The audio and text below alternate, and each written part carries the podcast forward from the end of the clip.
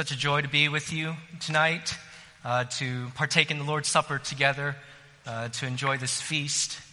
And so I pray that we would be encouraged tonight, uh, especially as we are concluding our series on the Trinity.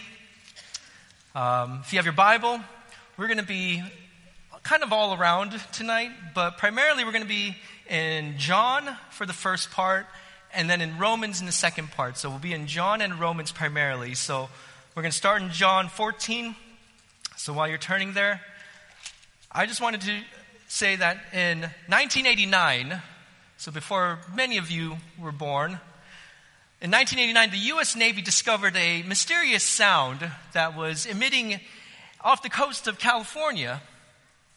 And at first they thought, well, maybe it might be an enemy submarine or something, but after they looked into it, they realized that it wasn't a ship or submarine. In fact, it was biological, it was an organic sound. And they realized that the sound was coming from a whale, of all things. And while most whales would emit a sound between 10 to 40 hertz, this whale was different in that it was emitting a sound at 52 hertz, far beyond what any other whale would understand. And it was the only whale out there that was transmitting at this sound frequency. And after following it for years, they realized that there was only one of its kind. There was only one whale that was transmitting at this sound, so they labeled it the 52 hertz whale. And then it later on got the title of the world's loneliest whale because it was the only whale out there. And it was transmitting at a frequency that as if to hear a response back, but no one, nothing was responding. Now, as we conclude this series on the Trinity, on knowing and delighting in God, we've spent the last two uh, sermons on looking at the roles within the Trinity. We heard from Jeremy, who looked at worshiping the supreme and glorious Father, how God the Father is the eternal sovereign Father. He is the architect, the initiator of creation and salvation. And then Mike, he talked on the Son, on learning life from the Son. How the Son delights in and loves the Father, and he was sent on mission to glorify the Father. And in other words, you too are sent on mission to glorify God, even if it means suffering. Now, I say all that because oftentimes what happens for the believer is we hear the truth, we hear biblical truths, we know biblical truths, yet living it out is entirely a different story. A Christian can know that God is Father, He is the sovereign Father over all things, that Christ is the Son, that He came and died on the cross, and that they are to live a life that glorifies God. Yet, oftentimes, believers, we fall into this mindset of what do I need to do to be a good Christian? Or, in other words, what do I need to do? Do I, I need to, I guess I need to make sure that I'm reading my Bible every day. I'm praying every day. I go to church on Sunday. I serve in ministry throughout the week. And I'm doing all these things, and therefore that means I'm a good Christian. In other words, very similar to the 52 hertz whale, Many Christians try to live their life on their own strength, on their own exertion, and they become like this kind of lone whale Christian as a result. Or on the other hand, you have the Christians who are going through life, going through suffering, going through trial after trial, struggle after struggle, and they are weighed down so heavily that they do feel like the world's loneliest whale that God is so far away and that no one is hearing their cry. Tonight we get to look at the third person of the Trinity. We get to look at the Holy Spirit, and I've titled this that to be empowered to live by the Holy Spirit. My prayer tonight is that you would, as we look into the role of the Holy Spirit among the Godhead, that you would be encouraged to know that the Holy Spirit is the helper who is God in you. He is God in you. And so, in looking at various passages, you would have an understanding of the role of the Holy Spirit among the Godhead, and as a result, then you would grow in your faith in your assurance in of God, in your strength to and resolve to fight sin and t- temptation, and that you would be encouraged to keep pressing on in your Christian walk. And so that is my prayer, my hope for you, and my question that I wish for you to consider as we look into this, as we conclude our series, is simply this Do you know God? Do you know God? And so there is notes out there. If you haven't gotten your notes, I believe the ushers might have extra. But first point on your notes that you would see the role of the Holy Spirit among the Godhead. The role of the Holy Spirit among the Godhead. As mentioned earlier, we've looked at the Father and the Son. We've looked at the Father. He is the architect. He is the initiator of all things creation, salvation, all of that. We looked at the Son. The Son is the accomplisher of the will of the Father. He is the one that executes the Father's will, whether it be in creation or salvation. And tonight we're looking at the Holy Spirit. We heard this a couple weeks ago, but Holy Spirit, He is the applier. He applies, He perfects all that the Father and Son does.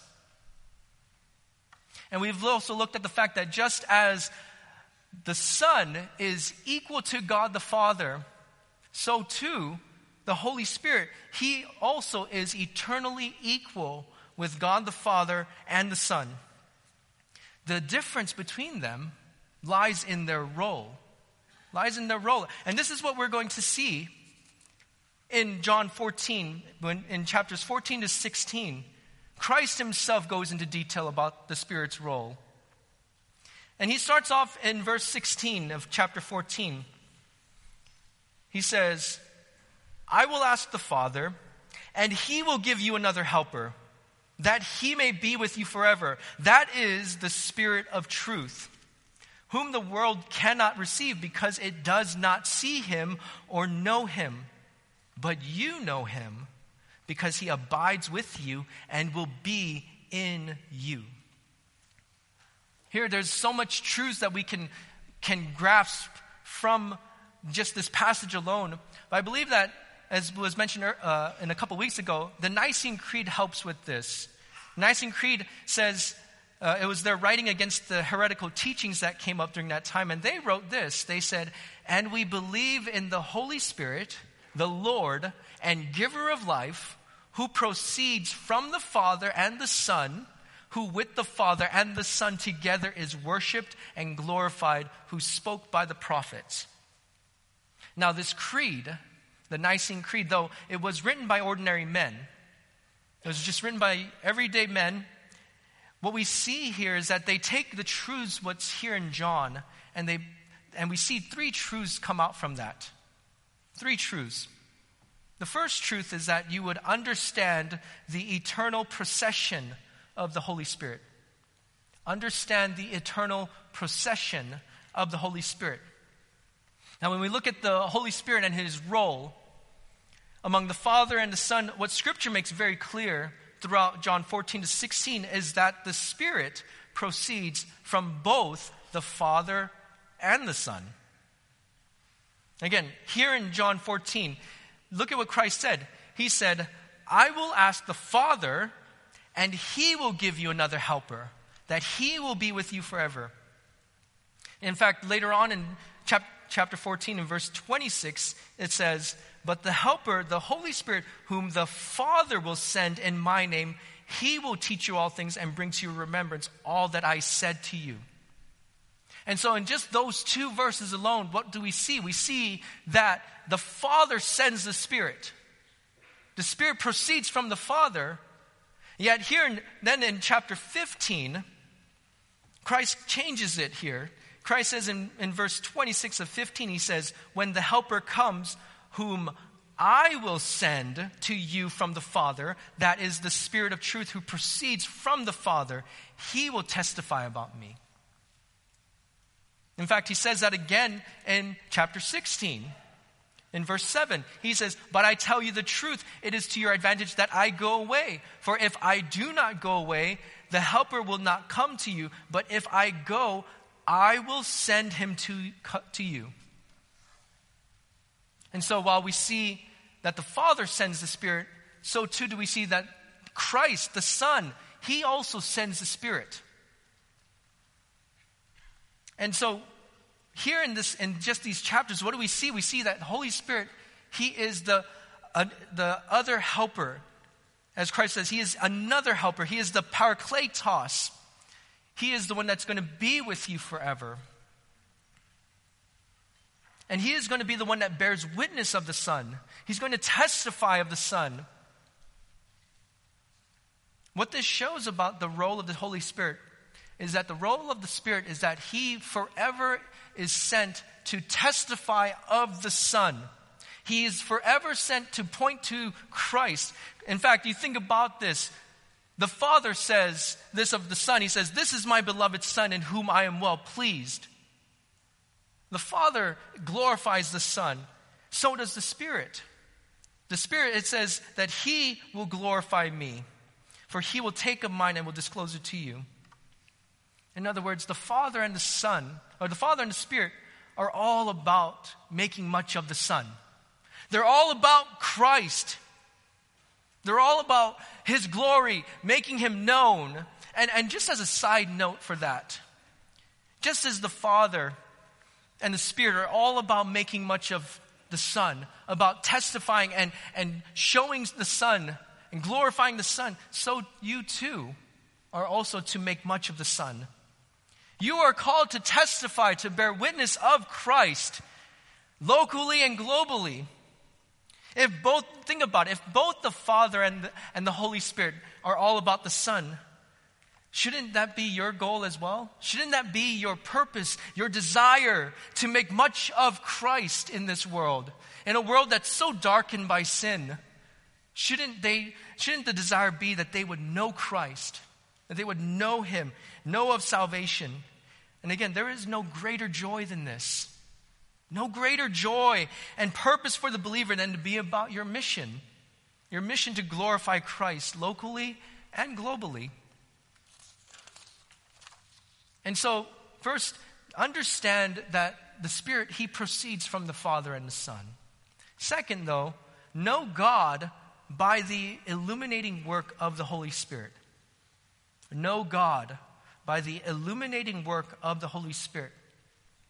Another thing that we see about the Spirit throughout 14, chapters 14 to 16 is that Christ continues to refer to the Spirit with one title almost regularly. On one end, he always calls him the helper, but he also says that he is the Spirit of truth. The Spirit of truth. He is the one who, in chapter 16, verse 13, it says that he will guide you into all truth. He does this as, as when we read the Nicene Creed, as through the one who spoke by the prophets, which is where they got it from 2 Peter 121, which is where they, Peter says that for no prophecy was ever made by an act of human will, but men moved by the Holy Spirit spoke from God. And so, the second role of the Holy Spirit is that He is revealing God. He reveals God through His Word. Through the Word, that's how you can know God, how you can see and know Him. In fact, we've been, throughout the series, we've been saying this passage, this verse in chapter 17 of John, verse 3, where it says, This is eternal life, that they may know you, the one true God, and Jesus Christ, whom you have sent. How can you know the Father? How can you know the Son? How can you know anything about God except through the Word? Through the, the Holy Spirit, we have God's Word. How can you know about salvation? How can you know how you can be seen as righteous before the Father? How can you know that you are dead in your sins and trespasses and that the only way that you can be made alive is through Christ. How can you know that the Father so loved the world that he gave his only Son? How can you know these things except by the Word? Through the Word, through what the Holy Spirit has given to us, who guides into all truth. You can only know salvation forgiveness of sins, Eternal life, the only way you can know that is through the role of the Holy Spirit and what He does in illuminating God's Word to you. And that's why we, we see where it says that all Scripture is inspired by God. That word inspired by God, and it can be translated as God breathed. It is the theopneustos. It is as if the Spirit Himself is breathing, God Himself is breathing out the word. And so the way you can know salvation and all about God is through His Word. Now, the third point, and that, secondly, you can know God by the illuminating work of the Spirit. Third, though, is that you would worship God by the filling of the Holy Spirit. Worship God by the filling of the Holy Spirit. Another part of the role, which was I, I spoke about a little bit earlier, is found in John 16 14. It says, He will glorify me, for he will take of mine and will disclose it to you. I mentioned it earlier. The Spirit is all about glorifying the Son. He's all about making much of Christ. The Father glorifies the Son. The Father looks at the Son and says, I'm well pleased in my Son. The Spirit says, Look at the Son, glorify and worship the Son. From conversion to glorification, in other words, the Spirit is all about pointing your eyes to Christ. I mean, think about it for a moment. You are born again by the Holy Spirit. John 3. You are taught to know Christ by the Spirit in John 16. You are filled to worship God through the Spirit in Ephesians 5. The Holy Spirit, in other words, He's the one that's working quietly in the background. He's quietly working in the background, but all He does is basically pointing a light to Christ. He wants you to look at the Son, know the Son, to worship the Son. It's as if the Holy Spirit is saying, Look at Christ. Look at the one who so loved you that he would die on the cross for you. Know Christ. Know the one who gives rest for your soul. And worship Christ, the one who alone is worthy of all worship and glory and honor. He is the one that's only the one that needs to be worshiped, who deserves all worship for all eternity. In fact, the Spirit is able to transform even the deadest of sinners, the most hardest of hearts, he can breathe life into them, and so that they can then worship and know God. On your notes, to quote R.C. Sproul, he says, He is intangible and invisible, but His work is more powerful than the most ferocious wind. The Spirit brings order out of chaos and beauty out of ugliness. He can transform a sin blistered man into a paragon of virtue. The Spirit changes people the author of life is also the transformer of life. Beloved, this is what it means to understand and know who the Holy Spirit is. The Spirit proceeds from the Father, proceeds from the Son. He proceeds to make much and to glorify the Son. He does that through revealing Scripture, revealing God's Word to you, so that you then can glorify and exalt the Son. And, and just in practical application, just something to think about, as I mentioned earlier, notice how the Spirit does all this. You think about the Trinity. The Father glorifies the Son. The Son glorifies the Father. The Spirit glorifies the Son. You never see where it says, glorify the Spirit. The Spirit's always in the background, quietly working. He, and yet he joyfully does his role in the background. And so, practically, if I can just encourage you, brothers and sisters, just as the Spirit works quietly in the background, so you too can work and serve God quietly in the background. Don't think that you need to make a name for yourself in order to mean much to God.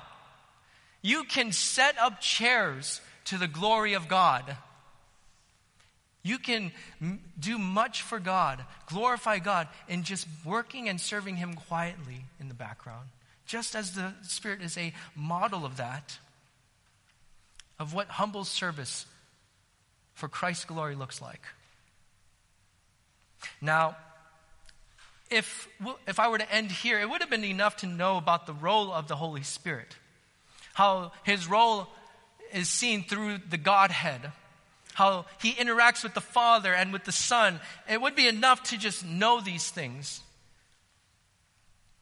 And yet, as I mentioned at the beginning, as believers, we oftentimes forget as we try to live a life that is holy and pleasing to God, we tr- oftentimes live it on our own strength, on our own exertion.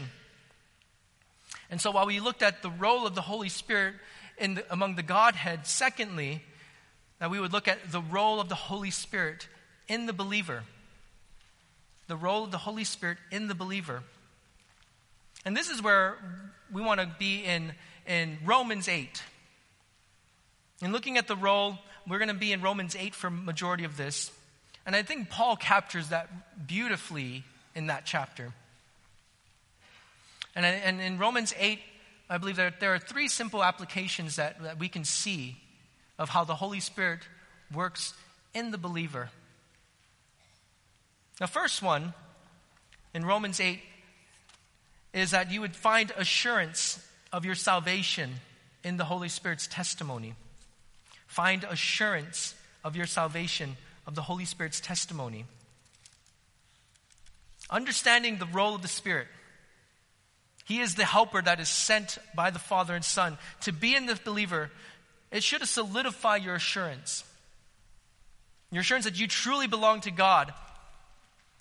In fact, look at Romans 8, verse 16 and 17. It says, The Spirit Himself testifies with our spirit that we are children of God, and if children, heirs also, heirs of God and fellow heirs with Christ, if indeed we suffer with him, so that we may also be glorified with him. The root word that's used here is the word testifies. Testify is the same word that John used in John 15, where he said that the Holy Spirit testifies of Christ. And so let that just sink in for a moment. The same Holy Spirit who is all about testifying and glorifying Christ, it says that he also testifies that you are indeed a child of God if you've put your faith in Christ. And, and if I may speak briefly, uh, specifically, I actually want to address the youth and the young adults here. Because if there's one thing I've noticed throughout the years is that if there's one one thing that oftentimes the youth and the young adults struggle with, it's in regards to their assurance of salvation. In fact, many grow up in church. They hear the gospel week after week. They, they might even think and, and say that they are saved. And yet, if you were to ask, uh, ask them, well, if you were to die right now, how sure are you that you would go to heaven? How sure of you are you that, that you would have eternal life? Oftentimes the answer is I'm about 70% sure, 80%, or even i am 99.9% sure that if I died, I'd go to heaven. And when you ask them, well, why is it not 100? Why not? Oftentimes the answer is, well, I, I want to be sure, but I, I'm, I'm just not consistent with my quiet time, and I keep struggling with sin and all these things, and, I, and every time I just, I don't feel like I'm a Christian. I don't feel like I'm saved. Or I hear testimony after testimony of people who've been radically transformed, and I look at myself and I, and I don't have that testimony. And so to the youth and to the young adults here, and if that is you tonight, then I, I would like to encourage you, first and foremost, to stop looking inwardly at yourself. Stop looking at your performance, at your feelings, to know this. Instead, what should you do? You should do what the Holy Spirit does. He points you to the cross. He points you and says, Look at Christ. What should you do? You should look at the one who did everything that you could never do. Is that not what the Spirit does? The Spirit's all about glorifying and testifying of Christ to make much of Him. That you would behold the Son. Faith is not about what you feel or what you do, it's about what's been done for you. It's about who did it for you. Therefore, if, if you are here and you, you say, I, I do believe in Christ, I do believe that He died on the cross for my sins, and, and I, I want to say I believe in this, then, then let this one truth grip you. The Holy Spirit testifies. If you've truly believed in Christ and you've truly repented of your sin, turned to Christ, and you want and you believe in Him for your salvation, the Spirit says, it says that the Spirit testifies that you are a child of God. You are a child. You are adopted into God's family. That's where your assurance lies. It's not in you. It's in what Christ has done. It's in the certainty of what God's word says, and that you cling to what is true on what the Holy Spirit does. In Christ, who is the good shepherd, who lays down his life for the sheep, the one who firmly holds you in his hand. And, and, trusting in the Father, the one who is greater than all things, and who holds you in his hand. That's where your assurance is. That's where your faith is. To quote Ryle, J.C. Ryle said, Assurance, after all, is no more than full grown faith.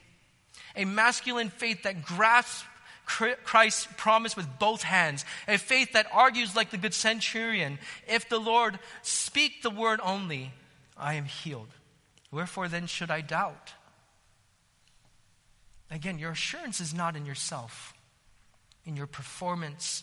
And so, to the young believers here, to the youth and to the young adults, that is, I want to encourage you to understand how the Holy Spirit he himself testifies, if you've put your faith in Christ, that you are indeed a child of God. Second, though, that you would find strength to walk in the Holy Spirit's power. Second, find strength to walk in the Holy Spirit's power. Back in Romans 8, Paul addresses this in verses 12 to 13. He says, So then, brethren, we are under obligation, not to the flesh to live according to the flesh. For if you are living according to the flesh, you must die. But if by the Spirit you are putting to death the deeds of the body, you will live. Paul is making one point very clear here.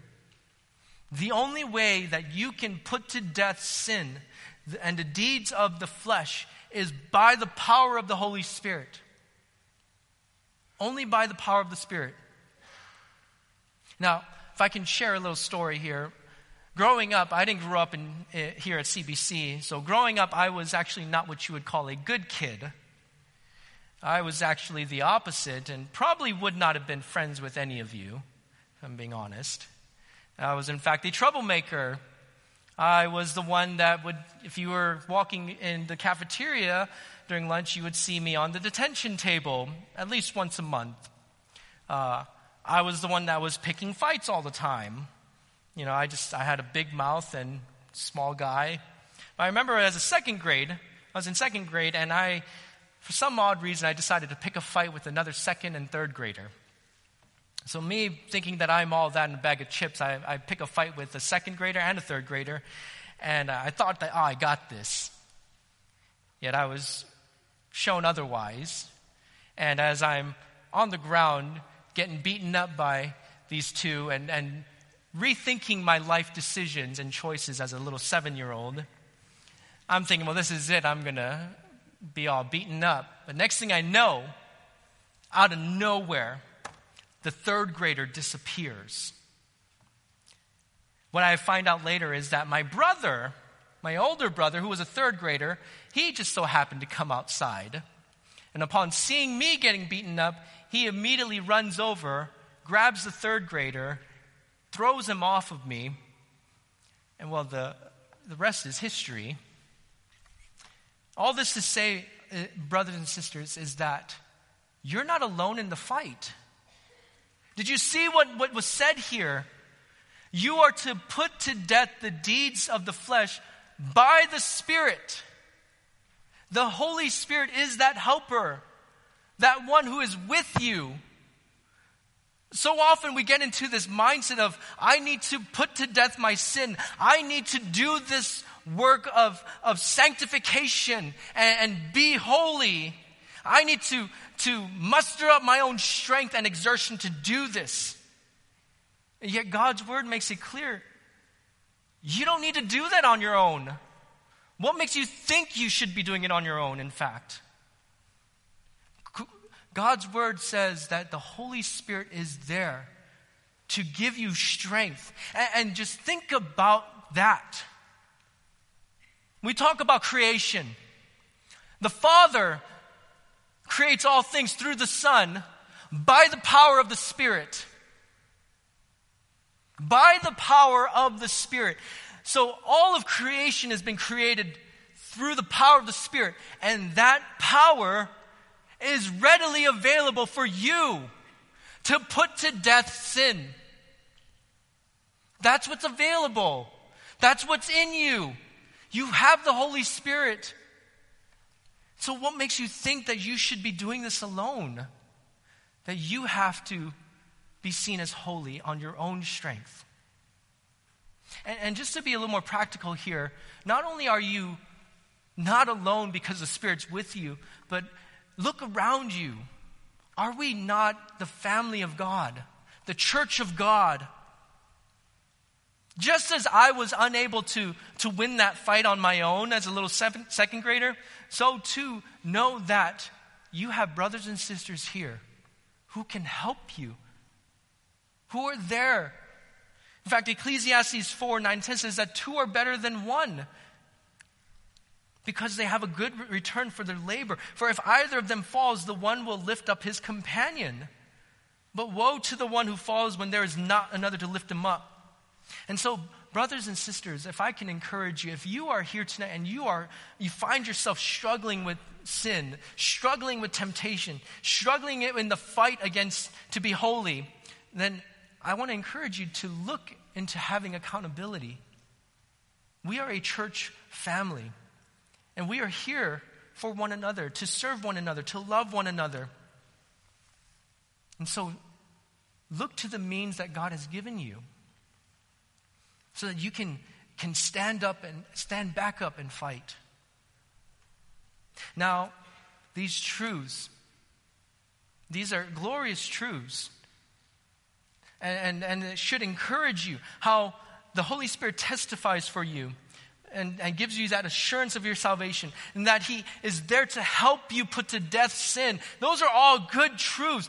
But yet, at the same time, though, you might be here. You might know these things, but you are on a different area of life right now. Perhaps you're here and you have a heavy heart.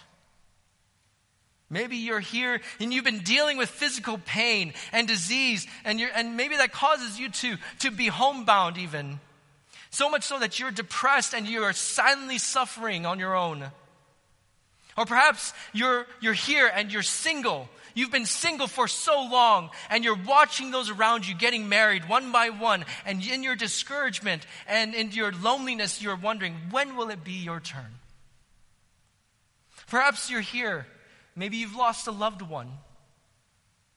Maybe the pain and absence of their presence has caused so much grief and despair. And so, in the midst of all your suffering, you're trying to cling to Scripture.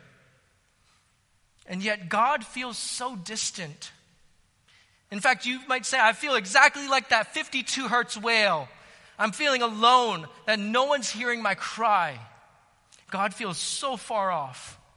And, brothers and sisters, if that is you, beloved, I'd actually like to encourage you. And I'd actually like to encourage you by finishing the story.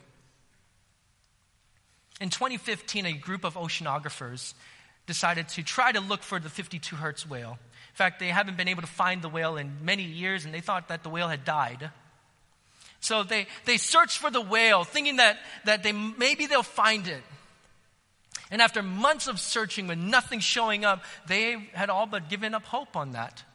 And yet, off the coast of LA, of Los Angeles, they heard the cry finally of the elusive whale. What was so shocking, though, to them was that within minutes, they heard a second cry 90 miles away in San Diego at the same frequency what they realized was that the world's loneliest whale was actually not alone. There was at least a second one there.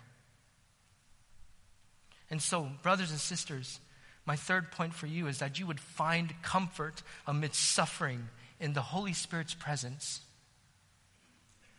There's one biblical truth that I, I, I, pray you would cling to and hold on to in the midst of your greatest suffering. It is this that you are never truly alone in your suffering.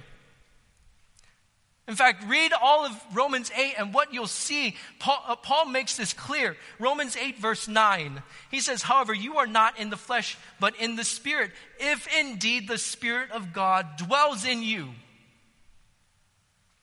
Verse 11.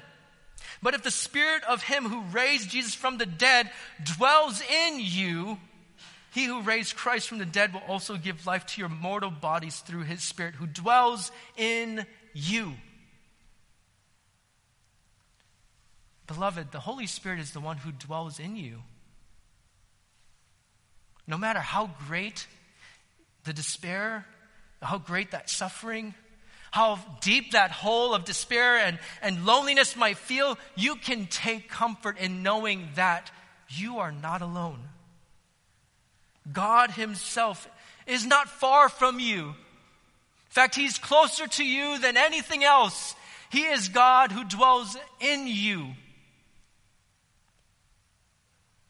And that's why Paul can say in verse 26 and 27 in the same way, the Spirit also helps our weakness.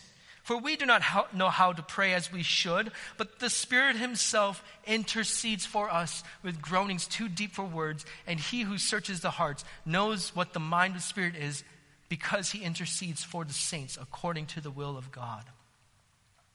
Brothers and sisters, you can know that you are not alone, that your prayers eh, are not too quiet, too distraught for the Holy Spirit to help for the Holy Spirit to intercede on your behalf. You can know that the Holy Spirit is there and that there is no place too dark for you. Did not the psalmist talk about that in Psalm 139, where he said, Where can I go from your spirit? Or where can I flee from your presence? If I ascend to the heaven, you are there. And if I make my bed in Sheol, behold, you are there. Where can you go from the Spirit? Where can you go from God? God is always there, forever present. In fact, if you think about it, you are never truly forsaken. You are never forsaken. In fact, there is only one who's ever been forsaken, and his name is Christ.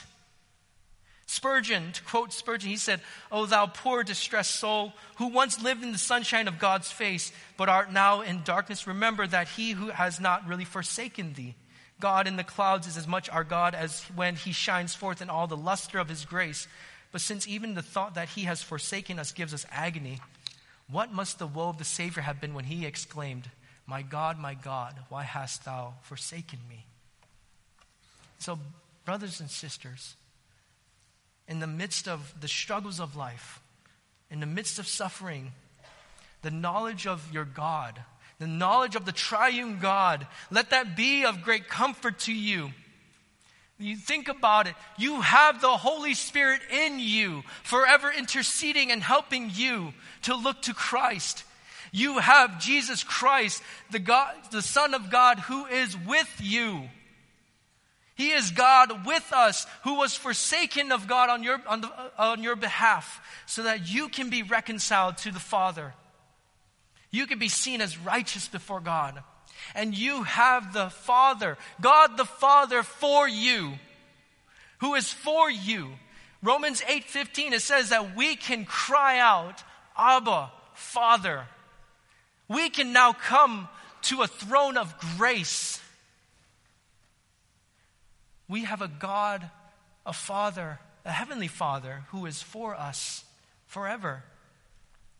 This is the God that we worship. This is the God of the Bible. And so I ask you do you know God? Not just of Him, not just about Him, but do you know Him personally? Are you growing in that knowledge? In fact, as, as I conclude this, I want to conclude there's a story about Augustine. Augustine, while he was, he was trying to write a book on the Trinity, and he was struggling to grasp the greatness of God here. And as he's struggling with the, and trying to page the book together, uh, he started wandering on the sand. And he noticed a small boy scooping seawater with his hands and pouring as much as his small hands could hold into a little hole that he dug.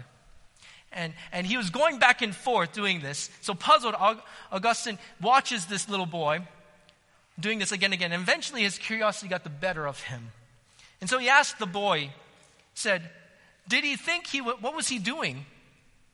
In fact, the reply probably perplexed him even further. The youth, that little boy, was in the process of emptying the ocean into the small cavity he scooped out in that hot sand. Augustine, he was dismissive. He said, How could such a vast body of water be contained in such a small hole? The boy was equally dismissive. How could Augustine expect to contain the vast mystery of God in the mere words of a book? We've been looking at the Trinity, and really what we've been looking at is just a small speck of the Trinity. We haven't even scratched the surface of who God is. John 17, 3, I want to close with the same verse that we started this series with, which says, This is eternal life, that they may know you, the one true God, and Jesus Christ, whom you have sent. Eternal life is knowing God. And the fact that Christ said that He is giving you a helper who will be with you forever means that you have the Holy Spirit in you forever. You will be in glory worshiping Christ, the Holy Spirit in you, so that you will know God. You will continue to grow in knowing God more. Growing to worship the Lamb, worshiping the Lamb that was slain on your behalf. And is that not what we are doing tonight? We are remembering Christ, remembering the Lamb that was slain. Tonight, this is but a foretaste of what we will be doing in, in eternity, forever in God's presence, worshiping the Lamb. So I ask you again do you know God? Do you know Him? Let me pray. Heavenly Father, Lord, uh, we could spend our entire life trying to know you, and we would, it would be but a drop in a bucket the infinite bucket of, of who you are. Lord, I pray that you would just cause us to, to know Christ more, to worship Christ more. Lord, would you forgive us for living our lives on our own, for not thinking much of Christ? Would you forgive us, Lord? Would you be with us now as we worship you, as we, as we celebrate the Lord's Supper? I pray that you would encourage us in Christ's name.